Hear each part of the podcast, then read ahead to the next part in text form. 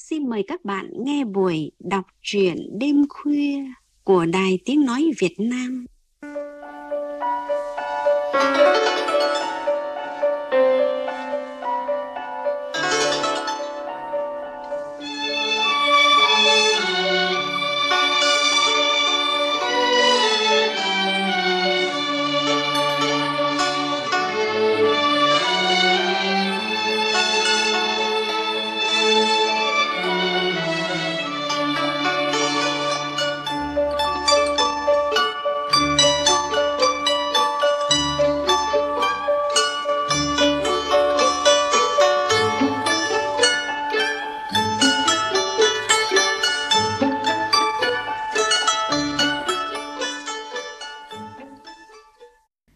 Thưa các bạn, nhà văn Nguyễn Minh Châu là một trong những gương mặt có nhiều đóng góp đối với văn xuôi hiện đại. Tác phẩm của ông sáng tác trong thời kỳ kháng chiến chống Mỹ cũng như giai đoạn văn học đổi mới không chỉ tôn vinh những giá trị tốt đẹp của cuộc sống mà còn đặt ra những vấn đề về đạo đức, trách nhiệm và lương tâm con người. Trong chương trình đọc truyện đêm khuya hôm nay, mời các bạn nghe truyện ngắn Bức tranh của nhà văn Nguyễn Minh Châu.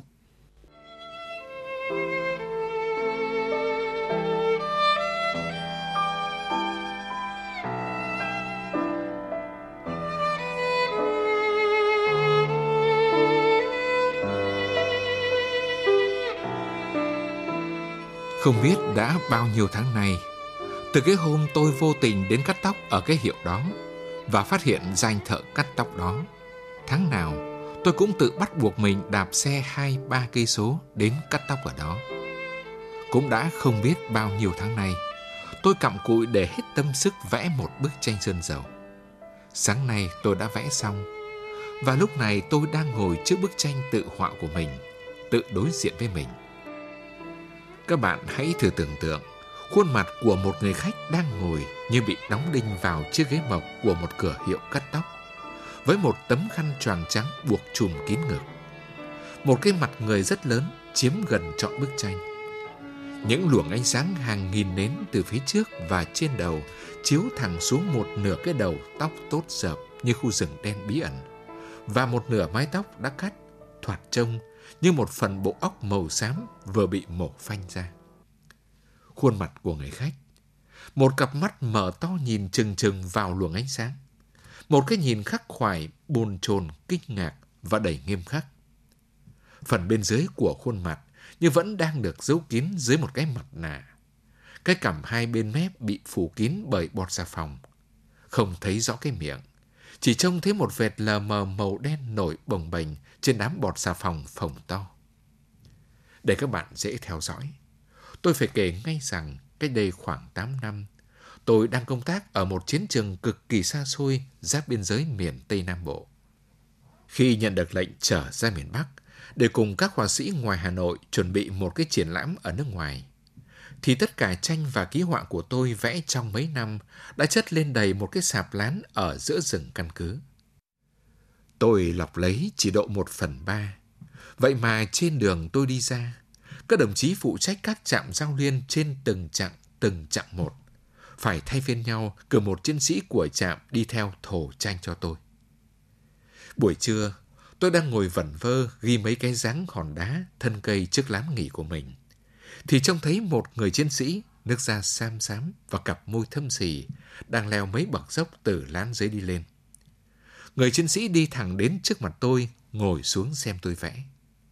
Rồi sau mấy câu chuyện làm quen, người chiến sĩ tha thiết thỉnh cầu tôi vẽ cho anh một bức chân dung. Tôi bỗng thấy tự ái. Tôi là một họa sĩ, chứ đâu phải là một anh thợ vẽ truyền thần. Tôi từ chối khéo bằng cái mặt lạnh lùng. Người chiến sĩ tỏ vẻ phật ý. Anh nhìn vào cái mặt lạnh lùng của tôi một thoáng, rồi lặng lặng quay lưng lại tôi chậm rãi đi xuống dưới những cái bậc dốc. Sáng hôm sau, chúng tôi lại lên đường. Thật một điều không ngờ, chẳng biết ai xui khiến thế nào mà chính người chiến sĩ chưa hôm qua lại thổ tranh cho tôi. Chính lại là anh, chứ không phải một người nào khác. Thật là phiền cho tôi quá. Vừa ra khỏi trạm, người dẫn đường đã báo cho khách biết trên dọc đường phải vượt thật nhanh khi leo một con dốc. Sau đó là một con suối rất trống trải, đã có một vài đoàn bị bọn biệt kích bắn lén hoặc máy bay thám thính phát hiện.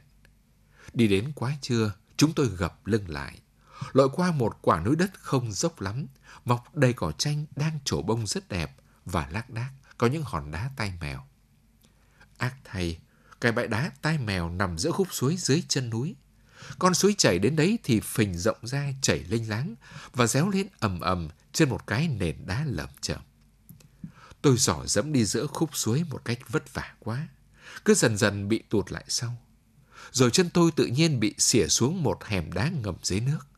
Tôi giơ hai tay lên trời chới bới. Người chiến sĩ thổi tranh cho tôi đang đi phía trước, cách một quãng khá xa, vội vã quay lại. Nếu anh không đến kịp, thì có lẽ tôi đã bị dòng suối cuốn đi. Anh cởi chiếc ba lô sau lưng cho tôi, khoác trước ngực mình. Anh đỡ lấy tôi, giúp tôi rút cái chân lên, rồi dìu tôi đi. Tôi không đủ sức theo kịp đoàn được nữa. Qua bên kia suối, người chiến sĩ lấy dầu con hổ bóp chân cho tôi lúc ngồi nghỉ. Rồi bắt đầu từ đó chỉ có hai người, anh và tôi, đi trong rừng. Tôi chỉ có thể đi người không. Người chiến sĩ vừa phải thổ đống tranh của tôi sau lưng, to và nặng gấp đôi một chiếc ba lô bình thường của khách đi đường. Lại vừa phải mang thêm chiếc ba lô riêng của tôi trước ngực. Có lẽ tất cả đến sáu bảy chục cân. Mà người chiến sĩ có khỏe mạnh gì cho cam. Tối ngày hôm đó, hai chúng tôi phải ngủ lại nửa đêm giữa rừng. Người chiến sĩ mắc võng cho tôi nằm rồi ôm súng ngồi khác bên cạnh. Nhưng làm sao mà ngủ được? Tôi đến ngồi bên anh trên một phiến đá. Rừng đêm tối mò và đầy hăm dọa. Tôi xin lỗi đồng chí về cái việc hôm qua. Tôi nói khẽ bên tai anh. Đến mai, thế nào tôi cũng phải vẽ đồng chí một bức thật đẹp. Giá có một chỗ nào có thể chụp ảnh thì tôi không dám phiền đồng chí nhiều vậy đâu. Anh nói chậm rãi. Ác một cái, ở trong rừng chẳng có hiệu ảnh. Ngừng một hồi rất lâu, anh lại mới tiếp. Vừa rồi tôi gặp cậu tân binh ở ngoài mới bổ sung vào. Mới biết, không hiểu sao gia đình tôi ngoài Bắc lại nghe tin tôi hy sinh. Thư tử ở đây gửi về ngoài ấy mất một năm. Mấy năm nay, tôi định gửi về nhà một cái ảnh theo cái điều ước ao của mẹ tôi từ lâu mà không chụp ở đâu được.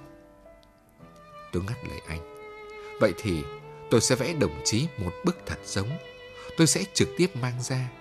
Đồng chí hãy viết một lá thư nữa và ghi địa chỉ gia đình cho tôi. Tôi sẽ trực tiếp mang thư và ảnh đồng chí tới tận nhà. Tôi hoàn thành bức chân dung người chiến sĩ thổ tranh chỉ trong khoảng nửa tiếng đồng hồ. Cả hai chúng tôi đều vội. Đến nỗi, anh cũng chẳng kịp viết thư, mà chỉ kịp ghi địa chỉ cho tôi.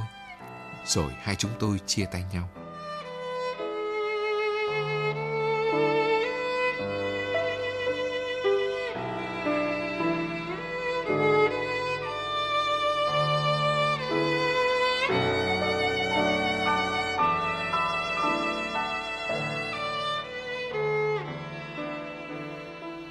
Thành công của nghệ thuật có đôi lúc là một cái gì rất cầu ơ.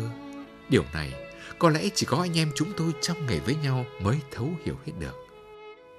Chắc các bạn sẽ lấy làm lạ, cũng có thể chẳng lấy làm lạ nếu được biết rằng cái bức ảnh truyền thần người chiến sĩ mà tôi đã vẽ vội vẽ vàng trong cái buổi mở sáng ở trong rừng đó. Về sau, hoàn toàn ngoài cả dự định của tôi, đang nghiễm nhiên trở thành một tác phẩm hội họa nổi tiếng của tôi, không những ở trong nước mà cả ở nước ngoài nữa. Thật thế, chính bản thân tôi cũng không thể nào lường hết được quy luật đào thải của thời gian. Một điều thật đáng buồn là tất cả số tranh và ký họa mà tôi đã tốn biết bao công phu mang từ trong chiến trường ra chuyến đó. Chẳng có một bức nào còn lại được, mặc dầu một số lớn đã được bày triển lãm, đã được in giải rác trên báo. Trong khi đó, bức ảnh truyền thần của người thợ vẽ thì còn lại mãi mãi, như một cái đinh của sự nghiệp sáng tác của tôi trong những năm chiến tranh. Sáng hôm đó, một buổi sáng mùa hè, tôi có công việc đến một cơ quan. Những người tôi định tìm gặp chẳng may lại đi vắng. Tôi dắt xe ra lượn vòng vèo quanh mấy khu phố cổ. Buổi sáng đó, nếu trong túi tôi có mẩu bút chì và cuốn sổ ký họa, thì sau đó không bao giờ tôi nảy ra cái ý định đi cắt tóc. Tôi bước vào một cửa hiệu có hai ghế, nhưng cả hai đều đã có khách. Tôi liền quay ra, dắt xe men theo một bức tường rất dài.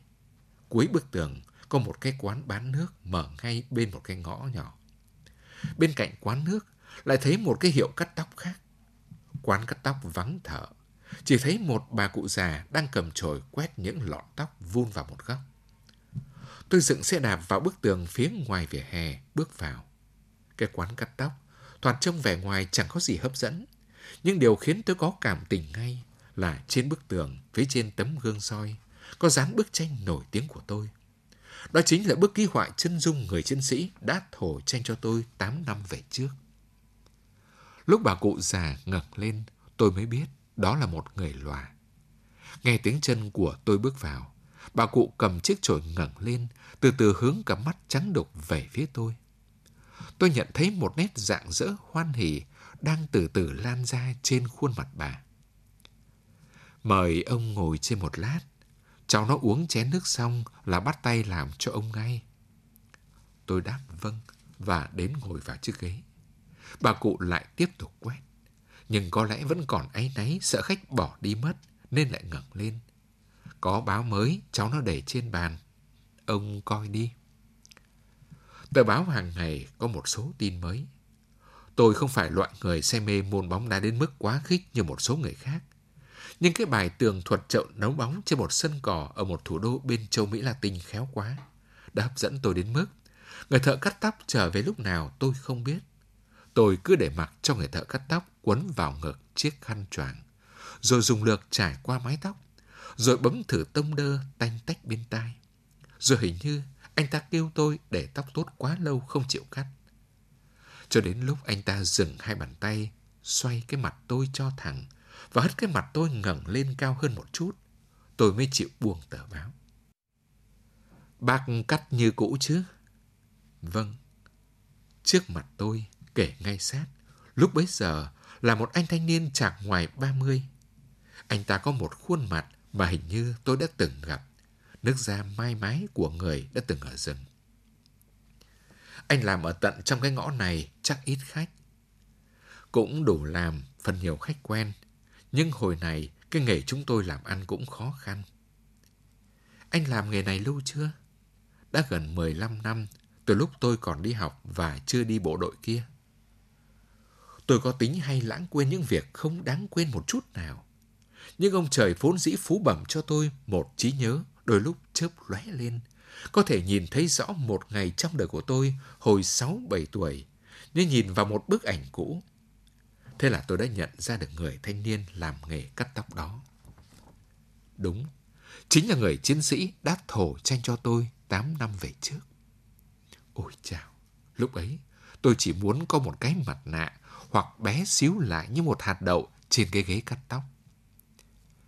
Ngày đó, khi đặt chân về đến Hà Nội, tôi vẫn còn mang ý định đến thăm nhà anh ngay và mang theo bức vẽ đến.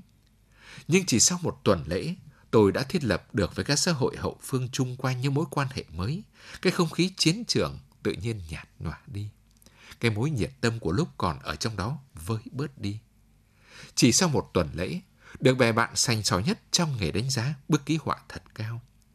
Tôi liền lờ quên cái người mẹ đang ốm ấp nỗi đau khổ vì ngộ nhận con trai đã hy sinh ở ngay trong thành phố.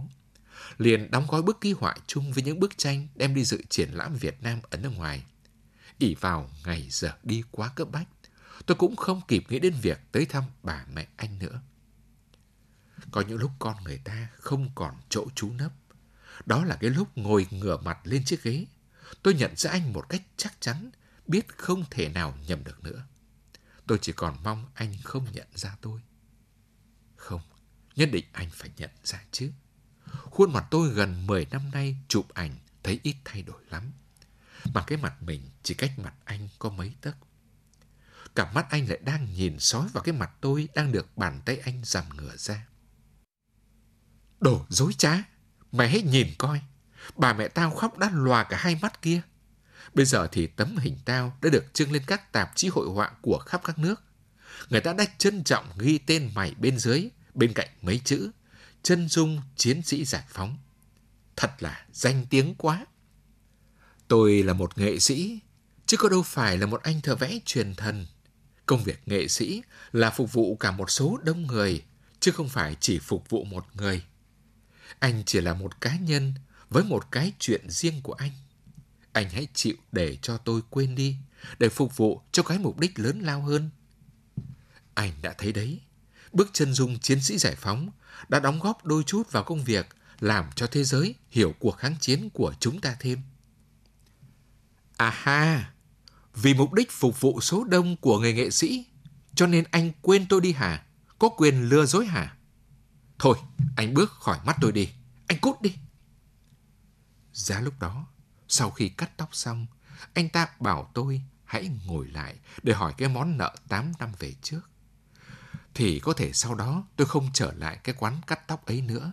Cũng nên. Thế nhưng, anh vẫn làm như không hề bao giờ quen biết tôi. Khi tôi ra về, anh chào tôi một cách thân mật, nhã nhặn sau khi nhận tiền cắt tóc. Ít hôm sau, tôi lại đạp xe trở lại ngôi quán đó. Nhưng vừa chớm đến nơi thì tôi đã cắm cổ đạp thật nhanh, cố giấu mặt đi. Mỗi lần đạp vụt qua khỏi cái quán cắt tóc ấy, tôi phóng hẳn sang một đoạn phố khác. Cứ sợ đôi mắt người thợ cắt tóc nhìn theo, nhưng trong bụng lại cảm thấy thất vọng. Tôi lại mon men đạp trở lại, y như một kẻ đã trở nên lẩn thần. Tôi đến ngồi ở một cái quán nước trước cổng một cái bệnh viện bên kia đường, cách cái quán cắt tóc một quãng. Ở đấy, khách uống nước bao giờ cũng đông. Tôi ngồi lẫn vào. Tôi gọi một chén nước, vừa uống vừa nhìn sang. Lần nào tôi cũng trông thấy anh, nhưng có lần thấy bà mẹ anh, có lần không. Một bận, đến hai ngày liền, tôi không thấy anh thợ của tôi làm việc. Cái quán cắt tóc bỏ vắng hai ngày liền. Sáng ngày thứ ba vẫn thế. Và lại thấy một người đàn bà ra dọn dẹp, chứ không phải bà cụ già mù lòa như mọi ngày. Tôi chạy sang, chiếc ghế cắt tóc không còn nữa. Người đàn bà hỏi tôi. Bác đến cắt tóc? Vâng, nhà em mấy hôm nay đang dọn cái chỗ làm mới ở phố ngoài kia. Ngày mai xong, xin mời bác đến. Vợ anh có vẻ chạc tuổi gần 30. Một khuôn mặt đàn bà hiền lành. Chị vừa nói vừa bóc tấm tranh của tôi ra. Tôi gợi chuyện. Bức tranh đẹp đấy chứ, chị nhỉ? Người đàn bà hơi đỏ mặt, cuốn tấm tranh lại một cách cẩn thận, lâu sau mới đáp. Anh nhà tôi bảo, anh bộ đội trong tờ tranh này chính là người ta vẽ nhấy.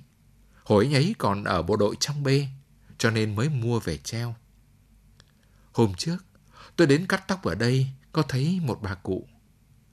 Là mẹ anh nhà tôi, thế ra bác là khách quen. Vâng, bà cụ bị tật lâu chưa? Thưa, đã lâu, đã 9 năm nay. Vì sao? Bà cụ lòa đi cũng vì anh nhà tôi. Ngày đó, bỗng nhiên có tin ra anh nhà tôi hy sinh, bà cụ đâm ốm. Anh ấy là con một. Bà cụ nhớ anh ấy, nửa đêm cũng trở dậy đi lang thang, cứ khóc hoài. Bà cụ lòa từ năm nào, chị biết không? Từ năm 69. Từ tháng mấy? Tôi cũng không nhớ thật rõ, có lẽ khoảng giữa năm. Tôi ra đến Hà Nội vào đầu tháng 3 năm ấy. Nếu tôi là một người tử tế ra, thì không khéo bà cụ không bị lòa. Không những thế, mà tôi còn có thể làm cho bà cụ khỏe ra. Chính tôi đã làm cho bà mẹ anh trở thành mù lòa. Mấy lần tôi đã bước vào một cửa hiệu cắt tóc sang trọng ngay trong phố nhà tôi mà trước đây tôi vẫn thường cắt. Nhưng lại lấy cớ này cớ nọ quay trở ra. Mấy lần tôi đã định tẩu thoát, nhưng chính tôi lại bắt giữ tôi lại. Tôi lại kiên nhẫn tự thuyết phục mình một cách xử trí êm nhất. Đừng bao giờ đặt chân đến trước mặt người thợ cắt tóc và bà mẹ anh ta nữa. Người ta đã rời cái quán đến một phố khác. Lần trước, anh ta đã nhận ra cái mặt của anh rồi, thì lúc này là cơ hội tàu thoát êm nhất. Tôi lại tiếp tục dụ dỗ. Sau hàng chục năm ở bộ đội, anh ấy trở lại làm nghề cũ. Chắc hoàn cảnh kinh tế của gia đình cũng khó khăn. Tôi nghĩ đến việc hay là vay mượn gom góp một số tiền lớn. Cái số tiền mà tôi đã thu được nhờ bức ký họa chân dung kia bí mật gửi cho anh. Vẫn không được. Tôi vẫn không cho phép mình lấy đồng tiền để thay cái mặt mình.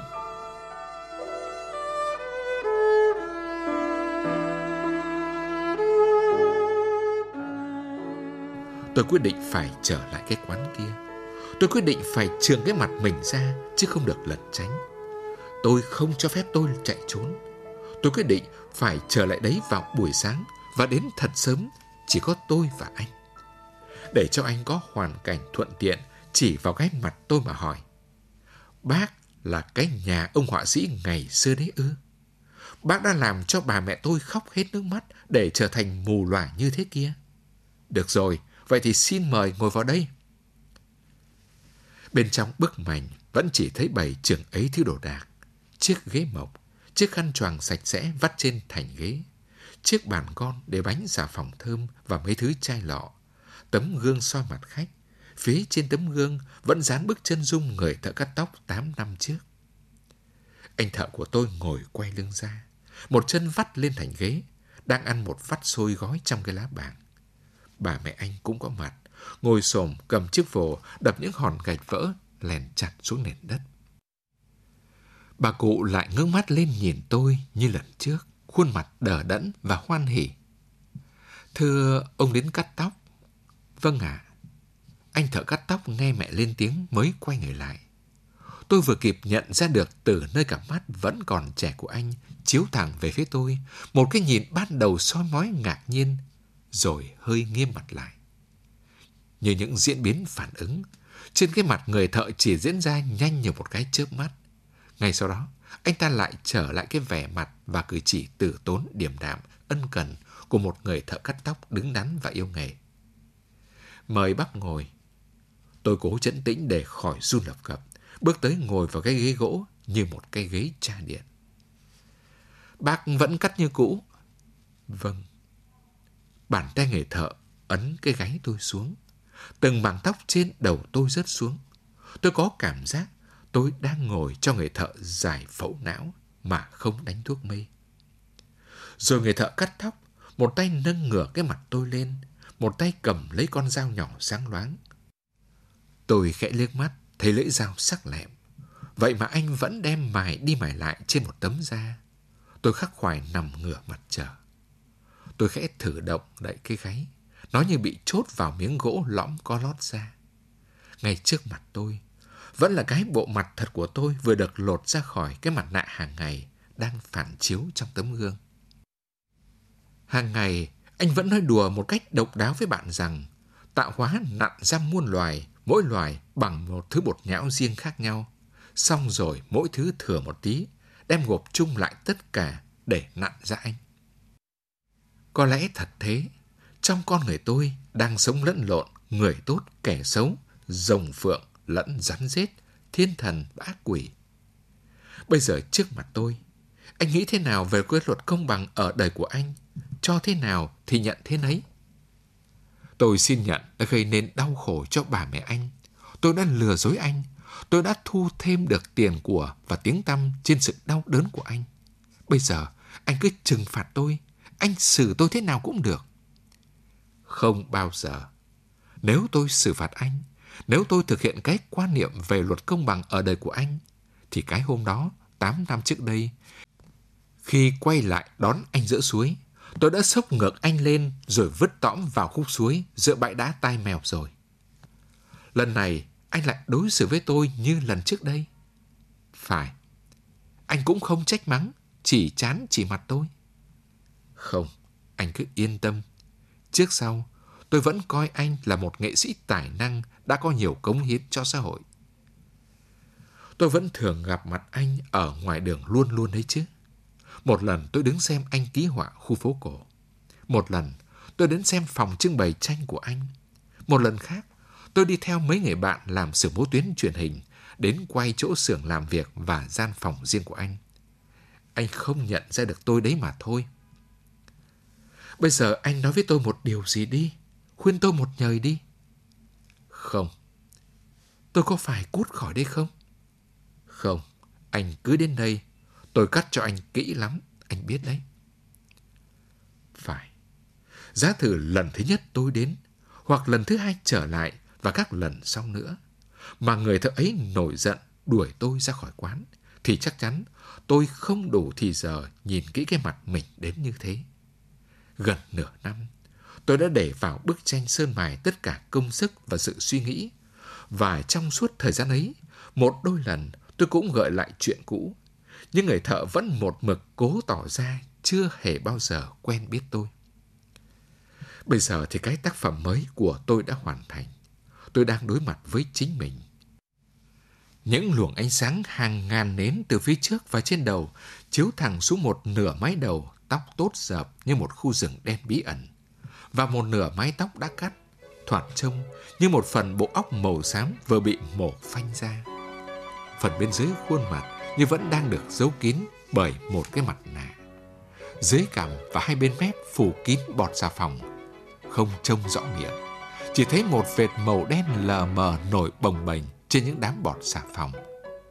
Và nổi bật trên cái khuôn mặt là đôi mắt mở to, khắc khoải, bồn chồn, đầy nghiêm khắc, đang nhìn vào nội tâm.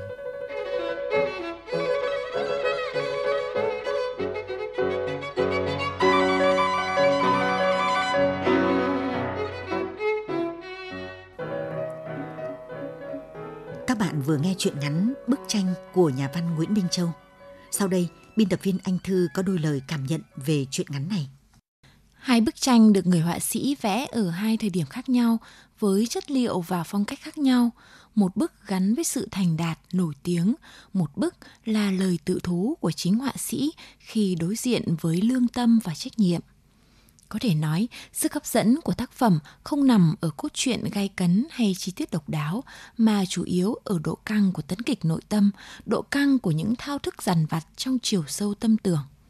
Sau 8 năm vô tình lãng quên lời hứa, 8 năm êm ấm trong công danh sự nghiệp. Vào một ngày bất chợt, họa sĩ gặp lại người lính đã từng thổ tranh giúp mình trên con đường giao liên năm xưa, cũng là ân nhân, là nhân vật trong bức chân dung mà ông đã phác thảo vội vàng. Anh giống như hàng triệu triệu chiến sĩ lặng lẽ cống hiến tuổi trẻ cho đất nước, không hề đòi hỏi quyền lợi trách nhiệm, chỉ đến khi gặp lại người lính ấy, tận mắt chứng kiến gia cảnh đơn sơ nghèo khó với người mẹ mù lòa bởi khóc thương con thì lời hứa năm xưa trở về dằn vặt ông. Ngòi bút miêu tả tâm lý của nhà văn mỗi lúc một khơi sâu, lách sâu vào bên trong nhân vật, để nhân vật tự đối diện với gia đình người lính, đối diện với bao người không quen biết, đối diện với quá khứ, hiện tại, với sự tử tế của người lính ở khoảng cách rất gần và đặc biệt là đối diện với ánh sáng lương tâm từ trong sâu thẳm, dùng luồng ánh sáng có sức nóng như hàng nghìn nến để dọi vào mọi ngõ ngách tâm hồn cùng với những đoạn độc thoại, đối thoại nội tâm thì đoạn văn miêu tả bức chân dung tự họa ở phần đầu và lặp lại ở phần cuối truyện ngắn chính là cao trào của quá trình tự vấn khi người họa sĩ đã trải qua một quá trình không hề đơn giản, tự mổ xẻ con người bên trong, nhận ra trong con người tôi đang sống lẫn lộn người tốt kẻ xấu, rồng phượng lẫn rắn rết, thiên thần và ác quỷ. Chuyện ngắn bức tranh được viết vào năm 1976 nhưng đến năm 1982 mới công bố, gắn với những thay đổi về quan niệm sáng tác của nhà văn Nguyễn Minh Châu. Nghệ thuật không chỉ thuộc về số đông mà còn phải quan tâm tới từng số phận cụ thể người nghệ sĩ cần phải đối diện với các vấn đề của cuộc sống, của đạo đức, trách nhiệm trong thời đại mình đang sống.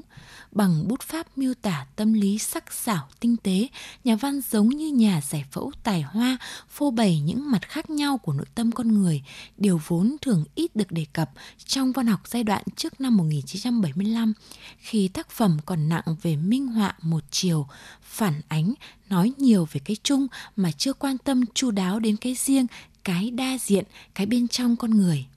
Tác phẩm là một tuyên ngôn nghệ thuật bằng hình tượng, mở ra giai đoạn sáng tác mới đầy sung sức của nhà văn Nguyễn Minh Châu.